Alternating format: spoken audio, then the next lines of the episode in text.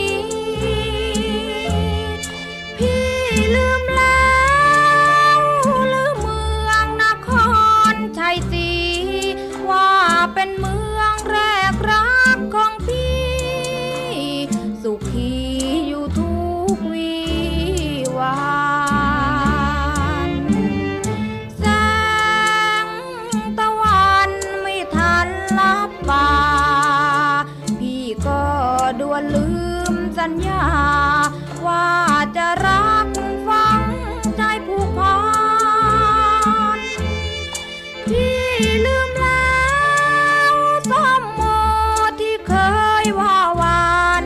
กลับคืนคมไปแล้วหรือนั้นสัมพันธ์ก่อนเคยสดใส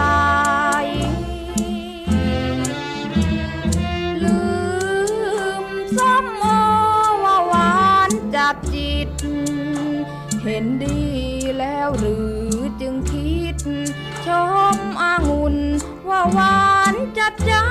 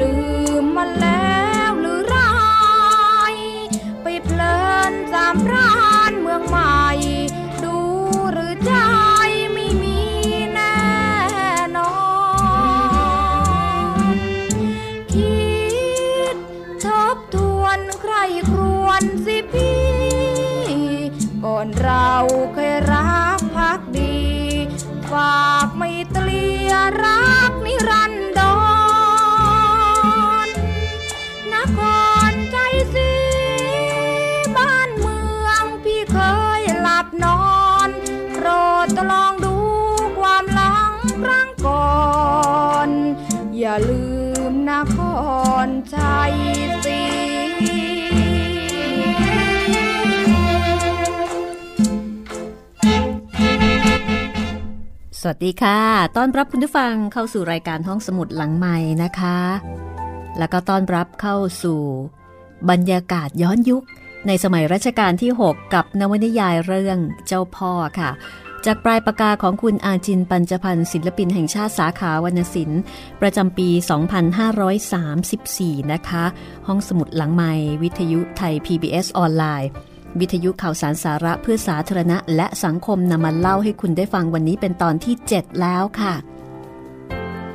ความเดิมตอนที่แล้วนะคะ บรรจง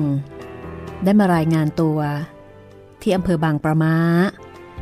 แล้วก็ได้พบกับนายอำเภอ ปรากฏว่าการรายงานตัวของเขาผิดขั้นตอนคือจะต้องไปรายงานตัวที่จังหวัดก่อน รายงานตัวกับเจ้าเมือง แล้วถึงจะมาที่อำเภอบรรจงใจคอไม่ดีนะคะ แต่ก็โชคดีที่ว่าในอำเภอเป็นคนที่มีเมตตาในอำเภอก็เลยตัดสินใจปิดอำเภอ แล้วก็พาบรรจง รวมไปถึงเเจ้าหน้าที่อำเภอคนอื่นๆเนี่ยเข้าจังหวัด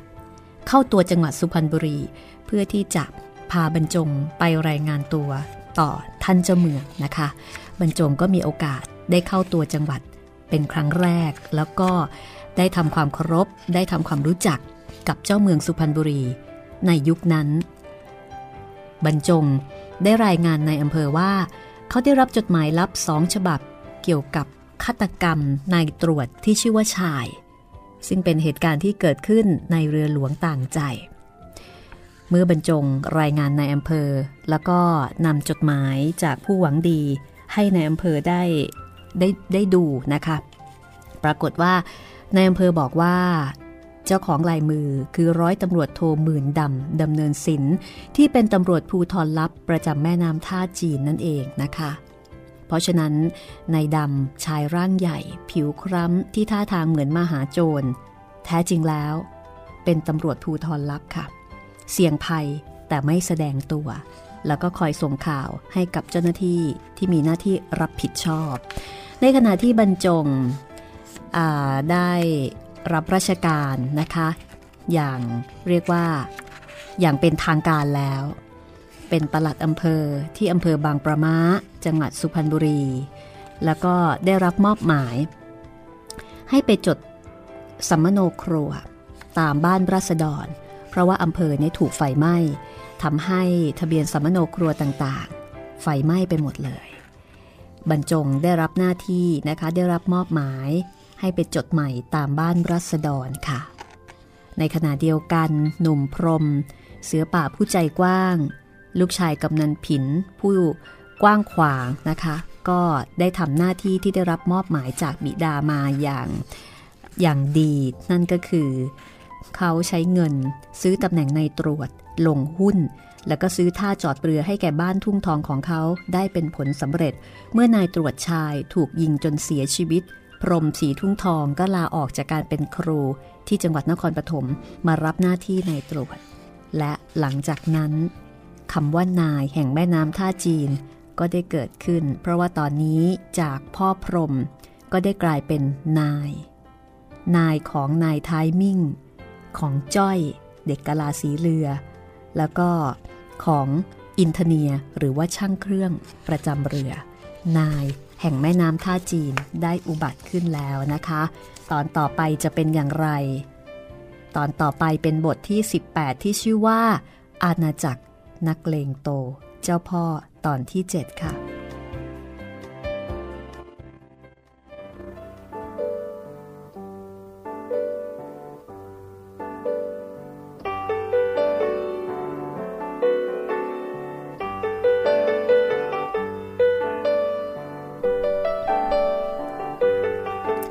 ที่ประหลัดหนุ่ม เหลือเงินในกระเป๋าเพียง 6-7 บาทกำลังรอเงินเดือนงวดแรก 40 บาทสุขหัวนอนบนแคร่พานโรงอำเภอ แล้วก็หลับฝันเห็นเกือกหนัง ถุงน่อง ผ้าม่วง เสื้อนอก แล้วก็ปืนสำหรับเป็นเขี้ยวเล็บประจำตัว แล้วก็ฝันหาความใกล้ชิดกับแม่ปรัง สาวงามลูกสาวของนายอำเภอเก่า แล้วก็ฝันถึงตำแหน่งเจ้าเมืองที่เท่าแก่แดงได้ทำนายไว้ ขณะเดียวกัน หนุ่มใหญ่เสือป่ามหาเศรษฐี ที่ได้จับจ่ายเงินเฉียดหมื่น ลงไปในวันเดียว ซื้อหุ้นเรือเม ซื้อตำแหน่งในตรวจเรือเม ซื้อท่าเรือเมให้แก่ตำบลของตน แล้วก็ซื้อของกำนันให้แก่คนทั้งบ้านในอำเภอ ที่เขาหวังจะเป็นเคยกับแม่โปรยคนกลางพรมมีพร้อมทั้งสมบัติพัสถาน มีที่ดินคร่อมสองอำเภอ และกำลังก้าวขึ้นเหยียบบันไดบ้านพ่อตาในอนาคต คือพรมเนี่ย ต้องตาต้องใจกับแม่โปรย แม่โปรยคนดื้อซึ่งเป็นลูกสาวคนกลาง ของขุนเขียนสุพรรณพานอดีตนายอำเภอบางประมาหนุ่มพรมฉายไฟเดินทางห้าท่อน โดดขึ้นไปบนศาลาท่าน้ำบ้านขุนเขียน แล้วก็ตะโกนบอกว่า คุณอาครับ คุณอา ผมแวะมาเยี่ยม คุณเขียนกำลังกินข้าวอยู่กับลูกเมีย ก็ตกใจที่อยู่ๆเรือเมมาถอยหน้าถอยหลังอยู่ที่ท่าน้ำคือเรือเมนี่มาจอดที่ท่าของบ้านขุนเขียนเองเลยนะคะ ซึ่งก็ไม่ใช่เรื่องปกติ เพราะปกติเนี่ยเรือเมก็จะจอดเฉพาะท่าของเรือเมเอง ไม่ได้จอดท่าส่วนตัวของคน กว่าที่ขุนเขียนจะให้คนยกตะเกียงลานข้างสำรับ เดินลงมาจากนอกชานเรือน ผ่านลานหน้าบ้านมาอย่างท่าน้ำหีบห่อข้าวของที่หนุ่มพรม ซื้อมาเป็นของกำนันก็ถูกขนลงมาวางเกลื่อนไปเรียบร้อย ผมแวะมาเยี่ยมครับ อ้าว ตกใจหมด เอาเรือเมมาทั้งลำเชียวหรือ หนุ่มพรมก็ตอบในใจว่า วันนี้เนี่ยแค่เรือเม แต่วันหลังขันหมากจะมา อันนี้คือในใจ แต่ปากนั้นพูดว่า ซื้อของนิดหน่อยจากจังหวัดมาฝากครับ ห่อนี้กางเกงแพรผ้าขาวม้าไหมสำหรับคุณอา กล่องนี้ ผ้าลายครึ่งโหลของคุณอาผู้หญิง นี่ผ้าสิ้นแม่ปรัง แม่โปรย แม่ปลาย โหลหนึ่ง แปลว่า คนละสี่ผืน เลือกสีแบ่งกันเอง กล่องนี้น้ำหอมทุกตราจากห้างบีกริม ซื้อคระกันมาสำหรับน้องๆผู้หญิงเลือกกัน แล้วก็นี่ผ้าพื้นครึ่งโหล กับเสื้อกางเกงสำหรับพี่ๆน้องๆผู้ชาย กล่องนี้เสื้อผู้หญิงแบบที่เขาใส่กันในบางกอก ส่วนหีบใหญ่นี่กล่องหีบเสียง ในกล่องมีแผ่นเสียงที่ฟังกันในบางกอกหลายแผ่นสำหรับแม่ปลายก็มีหนังสือเรียน สมุดดินสอครบชุดที่เขาเรียนกันในจังหวัด แม่ปรังแม่โปรยแม่ปลายบรรดาสาวๆก็ไหวกันสลอน แต่ว่าพี่น้องผู้ชายเนี่ย ไม่มา เพราะว่ามัวเที่ยวเล่นนอกบ้านจนค่ำมืด ป่านนี้ก็ยังไม่มีใครกลับ แม่ปลายคนเล็ก โดดเข้ากราบหนุ่มพรมที่เอว หนูกำลังจะได้ไปเรียนหนังสือที่แพรในอำเภอ ท่านบอกว่าจะมีครูมาสอนทุกคืน ในขณะที่ขุนชราก็ถามว่า ช้าๆหน่อยพ่อพรม ไปยังไงมายังไงนี่ ฉันงงไปหมดแล้ว ผมไปลงหุ้นเรือเมที่จังหวัด ได้ท่าเรือย้ายจากบางหลวงไปอยู่ทุ่งทอง แล้วผมก็ได้บรรจุเป็นนายตรวจแทนนายชายที่ถูกยิงตายครับ เออ ตกลงเรื่องยิงกันตายบนเรือเมได้ความว่าอย่างไงบ้าง คุณชราถามตามวิสัยในอำเภอเก่า หนุ่มพรมก็รายงานบอกว่า ก็เดือดร้อนผมสิครับ ผมยิงผู้ร้ายเจ็บไปคนหนึ่ง ก็เลยถูกอำเภอเมือง กักเอาไว้สอบสวนสองวันสองคืน นี่ผมต้องรีบไปแล้วล่ะครับ เรือเขาจอดนานจะเสียเวลากราบลาละครับ เอา้า ยังพูดกันไม่กี่คำเลย วันหลังจะมาใหม่ครับ แล้วก็จะอยู่ให้นานทีเดียว พรมกราดในตาเหี่ยวของเขาไปยังแม่โปรย ซึ่งมองเขาอยู่เพลินๆ แม่โปรย ถึงกับต้องหลบตาไปทันใด แต่ทั้งหมดนี้ก็ไม่รอดพ้นไปจากสายตาของหนุ่มพรม ชายหนุ่มนึกในใจว่า หล่อนต้องเป็นของฉัน วันหลัง ฉันจะมาแวะนานๆ จ้อย ปลดเชือกไป คุณอาครับ ผมกราบลา ยังมีธุระอีกหลายแห่ง เดี๋ยวถึงบางสาม จะต้องแวะส่งข่าวครอบครัวในชาย ซื้อผ้าดำไว้ทุก เอาไว้ฝากลูกเมียเขาหลายผืนแล้ว พอถึงทุ่งทองก็ต้องขึ้นไปบอกข่าวให้พ่อกับพี่รู้เรื่องที่ได้ท่าเรือมา ให้เตรียมคนเตรียมไม้ทำท่าเรือทันที ตัวผมเองจะต้องติดเรือไปจนถึงนิ้วรายปลายทาง แสดงหนังสือแต่งตั้งเป็นนายตรวจคนใหม่ให้นายท่ารับรู้ พรุ่งนี้เรือลำนี้ขาขึ้นสุพรรณผมอาจจะไม่ได้มาด้วย เพราะว่าจะต้องเร่งทำท่าเรือที่ทุ่งทอง อีกสองสาวันถึงจะมา งานนายตรวจมีผลัดกันสองคนครับ จะให้อีกคนเข้ามาแทน ขุนเขียนก็สงสัยว่าอ้าวแล้วงานครูที่พระปฐมล่ะ ผมจะส่งใบลาออกพรุ่งนี้ทำไมล่ะ งานดีๆ เสือป่าก็เป็นอยู่ เสือป่าเป็นตลอดชีพครับ ส่วนงานครูต้องลา หนุ่มพรมนึกถึงคำเท่าแก่แดงที่บอกว่า ไปเขียนกระดานดำทำไม อย่างลื้อต้องเขียนประกาศท้าโจร พ่อผมแก่มากแล้ว ยังไงยังไง ผมก็ต้องออกจากครู ดีเหมือนกัน เป็นนายตรวจให้รู้จักแม่น้ำทั้งต้นทั้งปลายอ่าว จนปลายน้ำสุดเขตจังหวัดก็ไม่แคล้วกำนัน หรือไม่ ก็ได้ที่นั่งกรมการจังหวัดแล้วพอคุณ สมพรปากครับคุณอา หนุ่มพรมยกมือไหว้ลาขุนเขียนกับเมียใหญ่ของเขาอีกครั้งไอ้จ้อย ลาท่านซะ ทุกๆคน เจ้าจ้อยตกใจ วางเชือก คุกเข่าลงไหว้ดะ ไม่ว่าผู้ใหญ่ หรือเด็กและสาวทั้งสามเมื่อพรมให้เรือเทียบท่าทุ่งทองของเขา ขนของที่ซื้อฝากพี่ฝากน้องเสร็จเรียบร้อย แล้วก็รายงานกับพ่อว่า ธุระต่างๆ ที่พ่อให้เงินไปนั้นเขาจัดการสำเร็จเรียบร้อยหมดทุกอย่าง แต่แล้วหนุ่มพรมก็ต้องแบกความหนักใจไว้เต็มอก เมื่อพี่ชายซึ่งเป็นกำนันตำบลบางน้อย เขตบางปลากระซิบบอกว่า ไอ้พวกที่ยิงนายชายทั้งฝูง แล้วก็ไอ้คนที่ถูกเองยิง พ่อเรารับไว้ แล้วก็ซ่อนตัวอยู่ที่ปลายนาของเรา อ้าว หนุ่มพรม พูดได้แค่นี้ ในขณะที่พี่ชายก็บอกว่า พรมก็รู้อยู่แล้วว่า ธรรมเนียมตระกูลเราต้องรับหมด ไม่ว่าโจรหรือตำรวจ ใครมาก่อน เราช่วยคนนั้น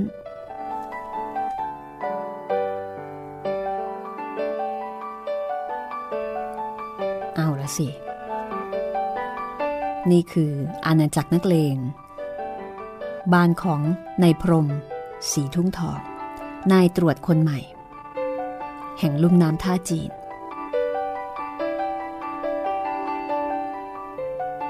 คราวนี้เรามาที่อาณาจักรนักปกครองกันบ้างนะคะ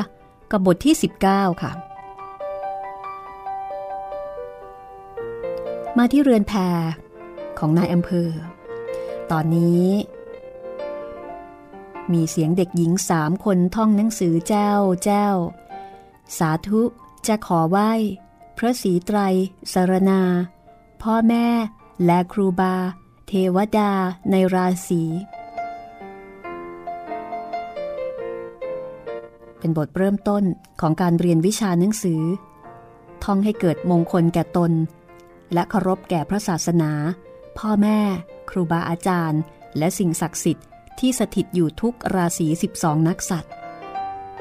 แสงตะเกียงเจ้าพายุสว่างจ้าอยู่หน้าเรือนแพสาดส่องไปถึงฟากฝั่งวัดสวนหงฝั่งตรงข้าม นักเรียนเป็นเด็กหญิงสามคน ซึ่งมีวัยไล่เลี่ยกัน คือ 13ถึง14 คนหนึ่งชื่อแม่พร เป็นหลานสาวนายอำเภอ คนหนึ่งคือแม่ปลาย ลูกสาวคนเล็กของนายอำเภอเก่า เมื่อขุนเขียนรู้ว่ามีครูมาสอน ก็มาฝากเรียนด้วย อีกคนหนึ่งชื่อแม่หวย เป็นลูกสาวคนจีนขายอาหารในตลาด ซึ่งคุณพระในอำเภอยินดีให้เรียนด้วย เพื่อให้เป็นเพื่อนกัน จะได้ไม่เบื่อไม่เหงา โรงเรียนที่แพรนี้จะเริ่มสอนเมื่อเด็กๆ กินอาหารมื้อเย็นที่บ้านของตนแล้ว แม่พรนั่งคอยครู คอยเพื่อน แม่ปลายนั้นมีพี่สาวคือแม่ปรังกับแม่โปรย ผลัดกันพายเรือมาส่งแล้วก็กลับไป เมื่อเรียนเสร็จตอนค่ำๆขากลับ พี่ๆผู้ชายคนใดคนหนึ่งก็จะพายเรือมารับกลับ ส่วนแม่หวย เดินมาแล้วก็เดินกลับเอง เพราะว่าอยู่ใกล้ๆ ครูก็ไม่ใช่ใครที่ไหน คือบรรจงปลัดหนุ่มน้อย คนที่ต้องตระเวนสืบทะเบียนรัษฎร ทะเบียนปืน ทะเบียนสัตว์ไปในหมู่บ้าน เพื่อทำบัญชีใหม่แทนของเก่าที่ถูกไฟไหม้ เมื่อเสร็จงานในอำเภอ อาบน้ำอาบท่าข้างแผ่ท่านในอำเภอแล้ว ก็แต่งตัวมากินข้าวมื้อเย็นที่ท่านกรุณาเลี้ยงดู เขาจึงตอบแทนพระคุณด้วยการสอนหนังสือให้แก่หลานสาวของท่าน โดยมีเด็กหญิงอีกสองคนมาอาศัยเรียนด้วยประหลัดหนุ่มปลายแถวได้รับเกียรติเป็นครูก็เพราะคนอื่นๆ มีครอบครัวแล้ว มีบ้านช่องที่กินข้าว ไม่ต้องฝากท้องนอกบ้านอย่างเขา ชายหนุ่มมักจะมองไปทางปลายคุ้ง เพื่อดูว่าวันนี้ใครจะเป็นคนมาส่งแม่ปลาย แล้วก็จะใจหายว่าบ ถ้าเห็นว่า คนมาส่งคือแม่ปรังสาวงามตาคม ลูกสาวคนโตของขุนเขียน แต่ต่างฝ่ายต่างก็ไม่กล้าพูดจากัน ส่วนวันที่แม่โปรยคนในตาดุมาส่ง เขากลับพูดจากันดี มีไมตรีบริสุทธิ์ แม่โปรยดุกับทุกคน แต่กับประหลัดหนุ่มน้อยผู้สุภาพ ซึ่งเป็นครูให้แก่น้องของหล่อน เธอจะพูดจาดีนายอำเภอและคุณนายจะนั่งเงียบๆ สังเกตการให้การเรียนการสอนเป็นไปอย่างจริงจัง ก็คือมีคนคุมนั่นเองนะคะ วันคืนล่วงไปเพียงครึ่งปี เด็กๆก็อ่านออกเขียนได้อย่างคล่องแคล่ว ปีล่วงไปอำเภอใหม่แล้วเสร็จ เด็กนักเรียนเติบโตเข้าวัยสาว โรงเรียนนี้ก็เป็นอันหยุดไป เพราะว่าครูหนุ่มกับนักเรียนสาวไม่เข้าทีความรู้ แล้วก็การอ่านออกเขียนได้เพียงแค่นี้ ก็ถือว่าเพียงพอแล้วสำหรับเด็กผู้หญิงสมัยนั้น คือเรียนพอให้เขียนได้อ่านออกนายอำเภอย้ายไปเป็นประหลัดจังหวัดนายอำเภอคนใหม่ย้ายมา แล้วก็เริ่มปลูกบ้านพักให้ข้าราชการ บรรจงเองก็ได้บ้านไว้อยู่หนึ่งหลัง สองปีต่อมา แม่ปลายลูกสาวคนสุดท้องของขุนเขียน ก็อายุย่าง 15-16 เริ่มเป็นสาวเบ่งบาน วันหนึ่ง เธอนำบ่าวสองคนมาจ่ายตลาดในตอนเช้า ท่าทางเป็นผู้หลักผู้ใหญ่ เมื่อพบบรรจง เธอจะนอบกายไหว้ครูของเธออย่างนอบน้อมและเช้าวันนั้นแม่ปลาย เป็นฝ่ายทักบรรจงในตลาดว่า คุณครูคะ พี่ปรังจะแต่งงานแล้วล่ะค่ะ บรรจงใจหายวูบ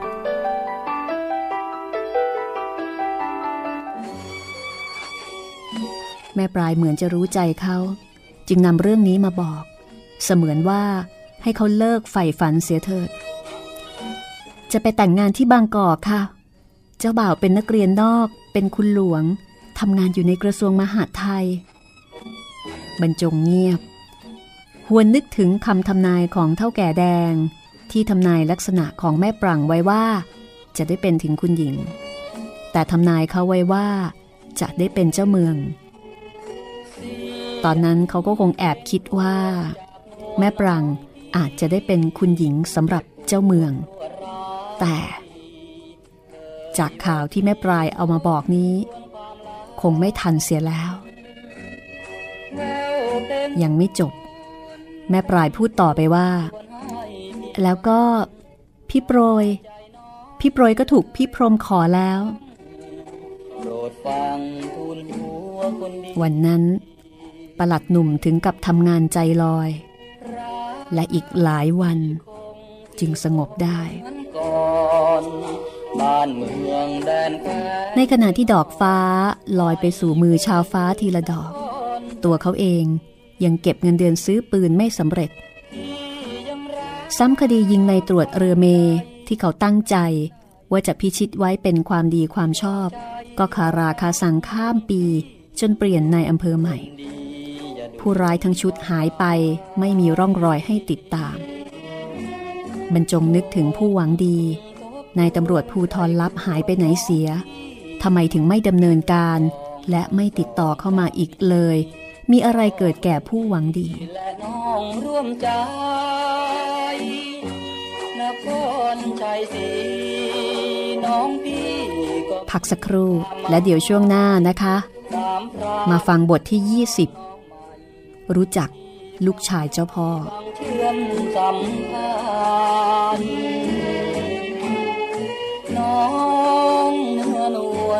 อย่าควรหวนหายไม่เคยมองน้องข้ามไป แบ่งดวงใจรักเธอเท่ากันอย่ามันมองข้องใจกันเลยแจ่มจันทร์ด้วยดวงใจพี่ยังรักมันทั้งสามพรานนครชัยศรี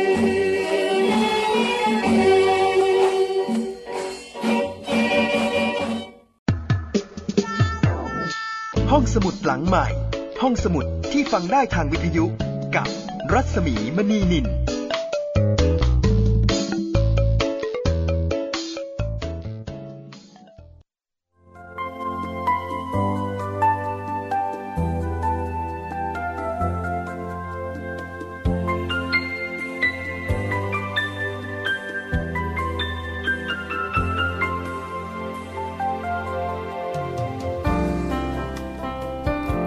เข้าสู่ช่วงที่ 2 นะคะ ห้องสมุดหลังใหม่กับนวนิยาย เจ้าพ่อผลงานของคุณอาจินปัญจพันธ์ค่ะ วันนี้ตอนที่ 7 ช่วงที่ 2 นะคะ หลายท่านก็เริ่มแสดงความคิดความเห็นนะคะ ไปใน Facebook ของผู้จัด บอกว่าเริ่มติดตามแล้วล่ะ อดใจไม่ไหว บางท่านที่ตอนแรก ๆ บอกว่าจะรอให้ให้ได้หลาย ๆ ตอนก่อน แล้วก็ค่อยมาคลิกฟังทีเดียว แต่แหมมันเย้ายวนเหลือเกินนะคะ ดิฉันก็เห็นด้วยค่ะ ไม่ต้องรอทีเดียวหรอกทยอยทยอยฟังไปเลย เพราะว่าเราอัปเดตออกอากาศให้ได้ฟังทุกวันจันทร์ถึงวันศุกร์นะคะอ่าบ่าย2โมงครึ่งถึงบ่าย3โมงครึ่งค่ะ ทาง www.thaipbsonline.net วิทยุไทย PBS ออนไลน์ วิทยุข่าวสารสาระเพื่อสาธารณะและสังคมนะคะ ซึ่งคุณผู้ฟังสามารถจะฟังผ่านแอปพลิเคชันไทย PBS ได้ด้วย เจ้าพ่อเป็นเล่มแรกของซีรีส์เจ้าพ่อเจ้าเมืองนะคะ ชุดนี้มีอยู่ด้วยกันสองเล่มค่ะ ก็เป็นนวนิยายที่เสนอเรื่องราว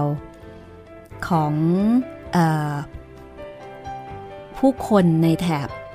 นครชัยศรีสุพรรณในช่วงสมัยรัชกาลที่ 6 นะคะ ก็ทำให้เราได้เห็นวิถีชีวิตความเป็นอยู่ ตลอดจนสังคมแล้วก็บ้านเมืองในยุคนั้น ผ่านตัวละครที่มีทั้งฝ่ายนักเลง ฝ่ายเจ้าพ่อ แล้วก็ต่อไปจะเป็นฝ่ายเจ้าเมือง เอาละค่ะ มาถึงบทที่ 20 นะคะ บทที่ชื่อว่าลูกชายเจ้าพ่อ บทนี้จะทำให้เราได้รู้จักกับพรม สีทุ่งทอง และครอบครัวของเขามากยิ่งขึ้น กำนันผิน รวมไปถึงแม่ผาด กำนันผล ซึ่งเป็นลูกสาว แล้วก็ลูกชาย ของกำนันผิน ซึ่งมีลูกด้วยกันทั้งหมด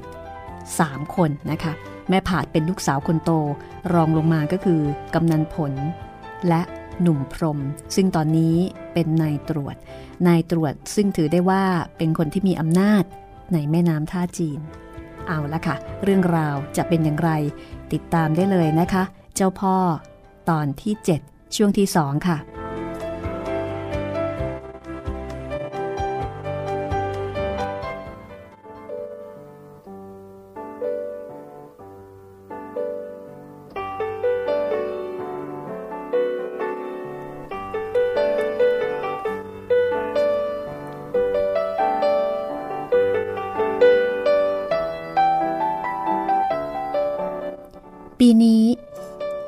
ว่าเป็นปีทองของหนุ่มพรม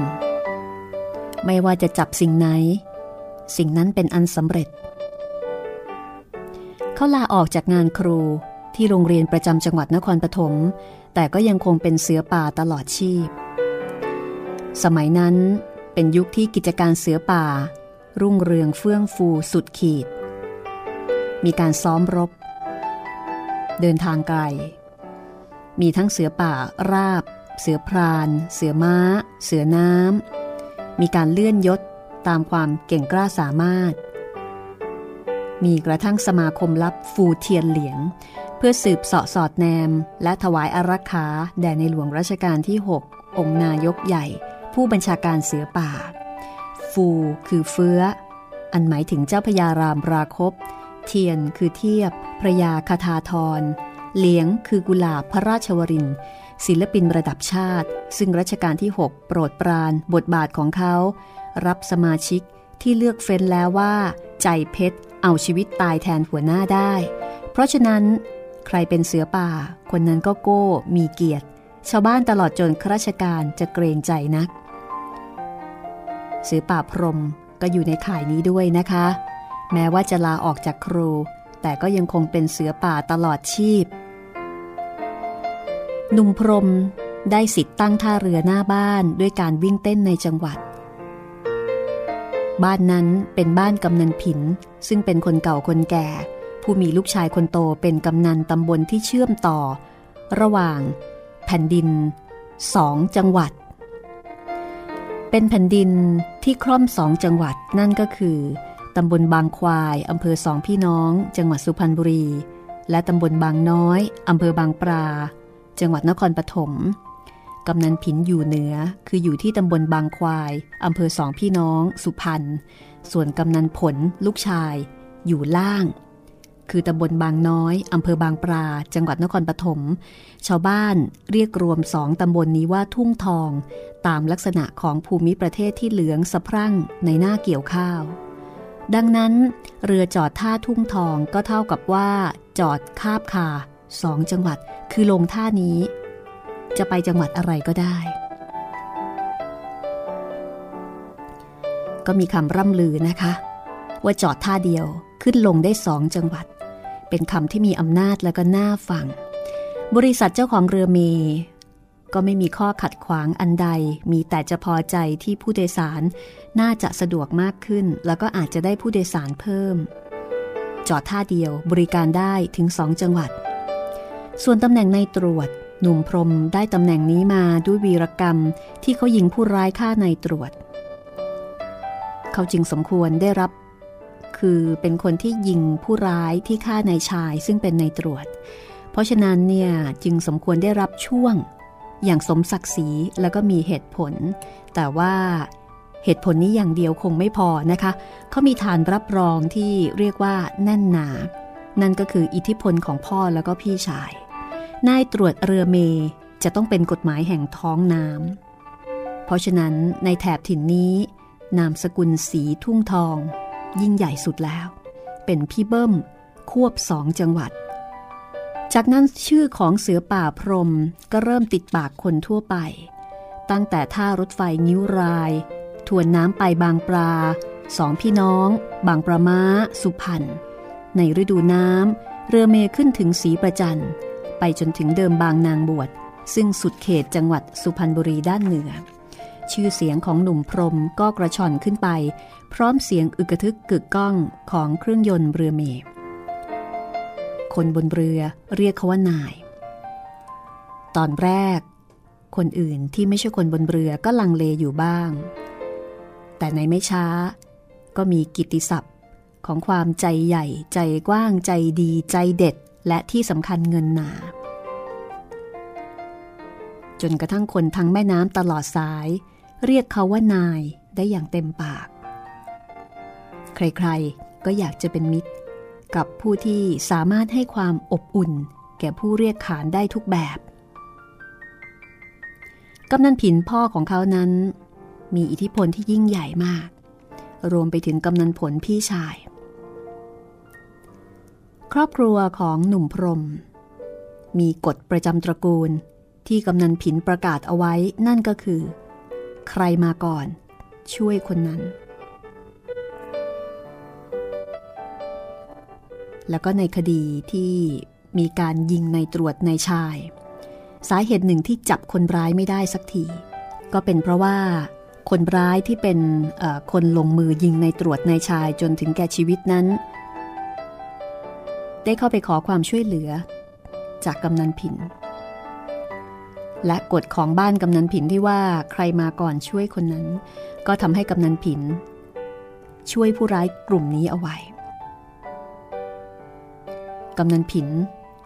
มีที่ดิน มากมาย นับหมื่นไร่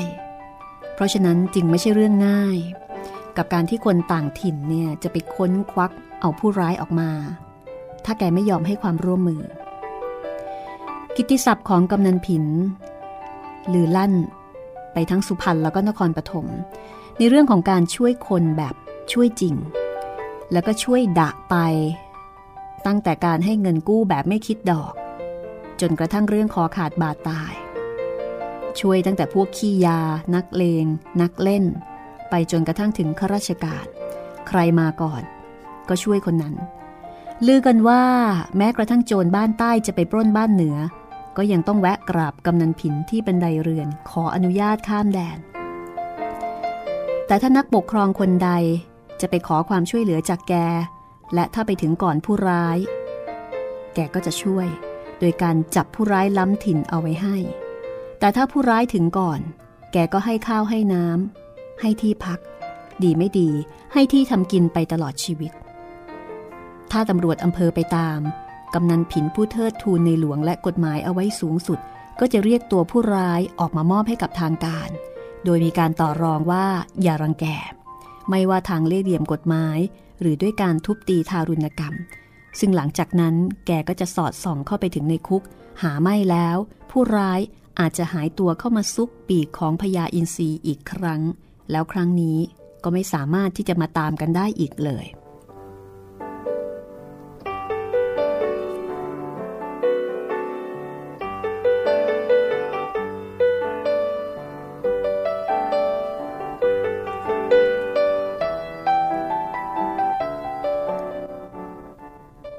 กำนันผินมีลูกสามคน ลูกสาวคนโต ชื่อว่าแม่ผาด แม่ผาดคนนี้ เป็นลูกสาวที่กำนันผินเสียดายนัก คือถ้าแม่ผาดเกิดมาเป็นผู้ชาย ก็คงจะเป็นที่พึ่งให้กับแกได้มากกว่านี้ เพราะแม่ผาดนั้นเป็นผู้หญิงเก่ง เก่งมากๆ เหมือนอย่างที่เท่าแก่แดง ได้เคยพูดถึงว่า ลูกสาวกำนันผินนั้นเก่งนัก หนุ่มพรมเป็นลูกชายคนสุดท้อง หนุ่มพรมว่ายน้ำเป็น ตั้งแต่อายุสามขวบกำนันผิน โยนเขาลงน้ำลงไปเฉย ๆ ที่ตลิ่งหน้าบ้าน เขาสำลักน้ำ แต่กำนันผินห้ามคนช่วย เขาว่ายน้ำเป็นตั้งแต่วันนั้น แล้วก็รู้สึกว่า แม่น้ำก็ไม่ใช่อะไรมากไปกว่าของเล่น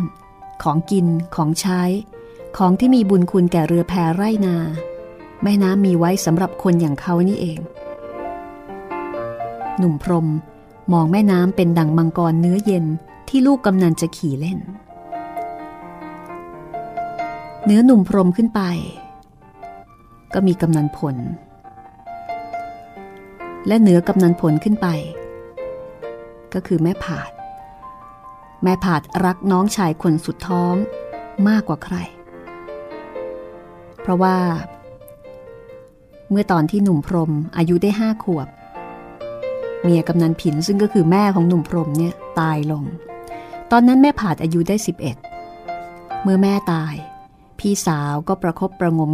น้องชายคนเล็กเรื่อยมา แล้วก็ดูแลงานในบ้านทั้งหมด ไม่มีใครกล้ากระดิกมาตั้งแต่นั้น แม่ผาดคุมหมด ทั้งการเลี้ยงน้อง แล้วก็งานบ้าน และยังต้องแบกงานไร่นาแทนแม่อีก ก็เรียกว่าทั้งงานไร่งานนา งานบ้านแล้วก็การเลี้ยงน้อง เมียบริวารของกำนันผินจะงอทันทีเมื่อแม่ผาดแผดเสียง เพราะว่า แม่ผาดเลี้ยงน้องเล็กๆ ลูกแม่เลี้ยงทุกคน รวมทั้งหลานๆ ที่เป็นลูกกำนันผลผู้น้อง ไม่ว่าจะมีเมียกี่คน มีมาแม่ผาดเลี้ยงหมด แม่ผาดแก่กว่าพรมครึ่งรอบ กำนันผินนั้นเสียดายนักที่ลูกสาวเป็นผู้หญิงนะคะ แต่ถ้าหากทางการเปิดให้มีผู้ใหญ่บ้านหรือว่ากำนันเป็นผู้หญิงได้ แกก็จะยกตำแหน่งให้ไปเลย ซึ่งถ้าเป็นได้อย่างนั้นจริง ๆ แกก็คงจะนอนตายตาหลับ ไม่มีห่วงอะไร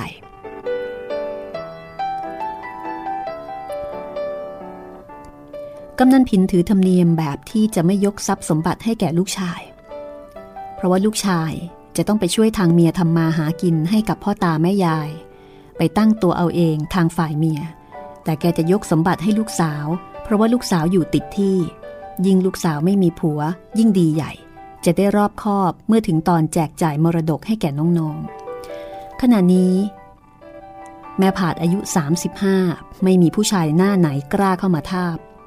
กำนันผลลูกชายคนรองอายุ 32 ส่วนหนุ่มพรมอายุ 29 กำนันผินเองก็อายุเข้าไป 72 แกวางใจในแม่พาดกำนันผลแล้วก็ในพรม ลูกๆไว้วางใจได้หมดทุกคน หายห่วง วันๆกำนันผลก็เอาแต่อ่านวรรณคดี อ่านขุนช้างขุนแผน อ่านสามก๊กซ่องกัง แล้วก็อ่านนิราชสุพรรณของสุนทรภู่โดยเฉพาะตอนที่เรือผ่านบางขโมย บางปลา บางไซป่าสองพี่น้อง แล้วก็อ่านเจาะตอนที่เดินขึ้นบก เดินดงให้กระเรียงละว้านำทาง เที่ยวหาประหลอดหาแร่แล้วก็เจอดินดำกำนันผินจะอ่านซ้ำอ่านบ่อย สมัยนั้นถือว่าใครได้ประหลอดมาผสมน้ำผึ้งกิน จะล่องหนหายตัวได้ เหล็กไหลทำเข็มฝังในแขนแล้ว จะแล่นได้ทั่วสันละพางกายเพื่อที่จะปะทะกับคมดาบ หรือว่าลูกปืนที่จะมาตกต้องส่วนนั้นๆ ส่วนดินดำแกก็ค้นคว้าเทียบเคียงกับสมุดข่อยของแกอยู่เงียบๆ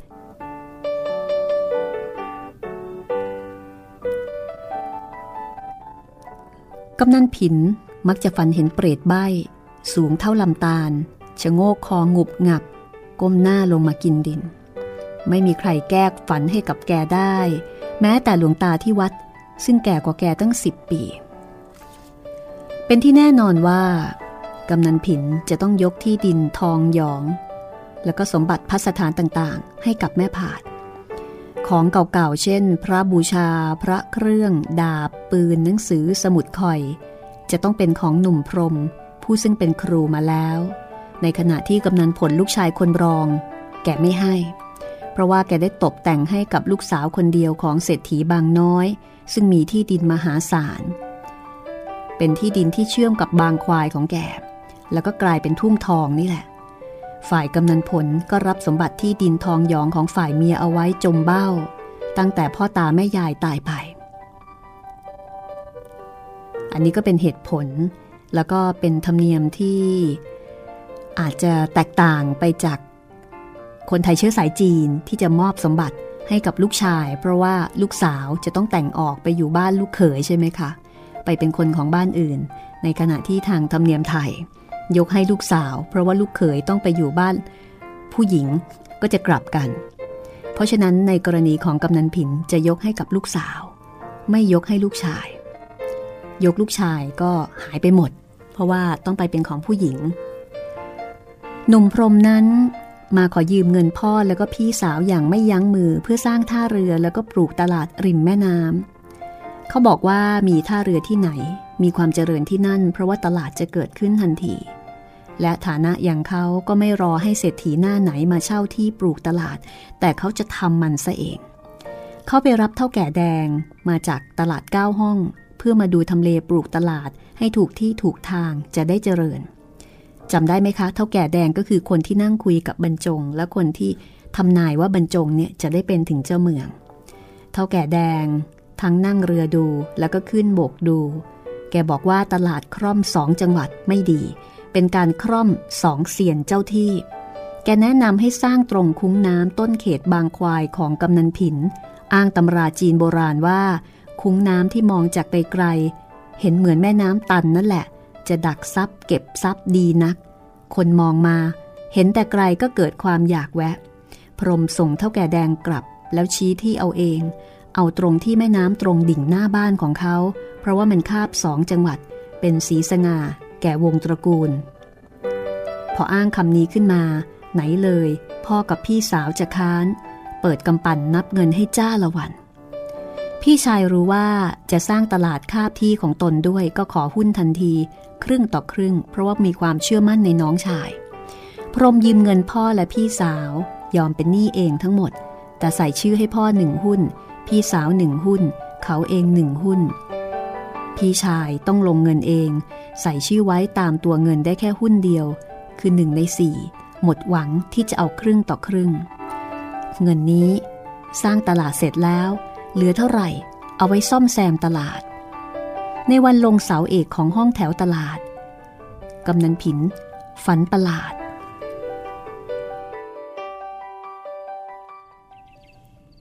ในวันนั้น กำนันผินฝันเห็นขอบฟ้าแดงจ้า มีหนทางอันไกลลิบ มีแนวต้นสนดูเหมือนจะเป็นทางเข้าวัดฝันนี้จะมาบ่อยตอนที่แกกำลังจะเคลิ้ม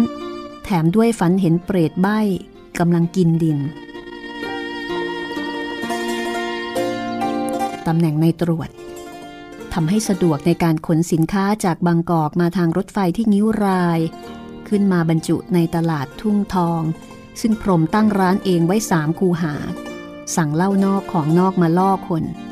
ในไม่ช้าก็มีคนจีนมาขอเซ็งห้องแถวที่เหลือกันให้พรึบพรับ แต่สินค้าจะตามหลังร้านของพรมเสมอ เพราะว่าพรมรับหนังสือพิมพ์อ่าน และดูแจ้งความของใหม่ๆ จากห้าง ในบางกอก เร็วกว่า ไวกว่าพ่อค้าชนบทโดยทั่วไป ในขณะที่พวกนั้นขายของป่า ส้มโอ แตงโม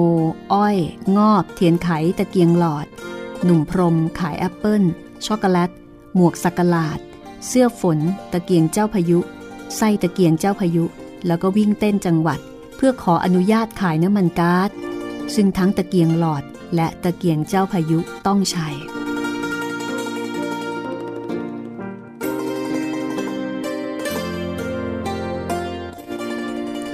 หนึ่งปีผ่านไป ตลาดทุ่งทอง ก็รุ่งเรืองจนขึ้นชื่อว่าเจริญกว่าใครทั่วลำน้ำพรมเร่งพ่อขอแต่งเมียที่มั่นไว้ ลูกสาวขุนเขียนในอำเภอเก่า พรมเลือกคนกลาง จิตใต้สำนึกของเขาบอกว่า แม่โปรยเนื้อเหลืองคนนี้แหละ ที่จะมาเป็นแม่ย่านางแทนพี่ผาดของเขาได้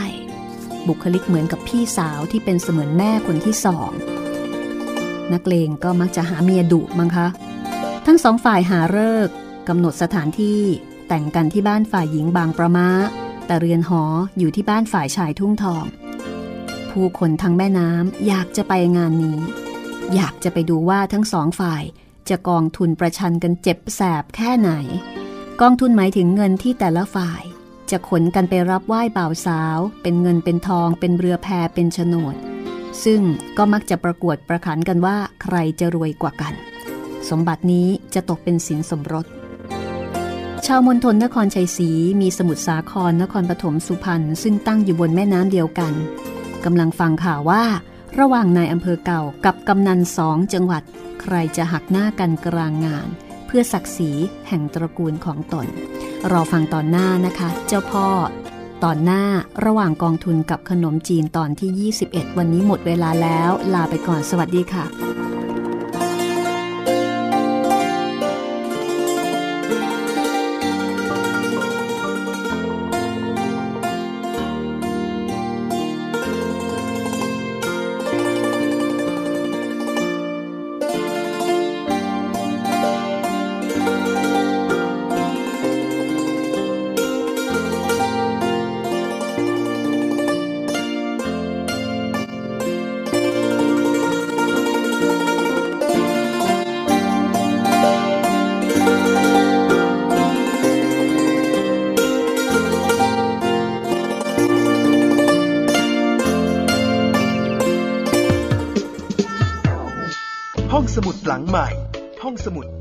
ได้ทางวิทยุกับรัศมีมณีนิน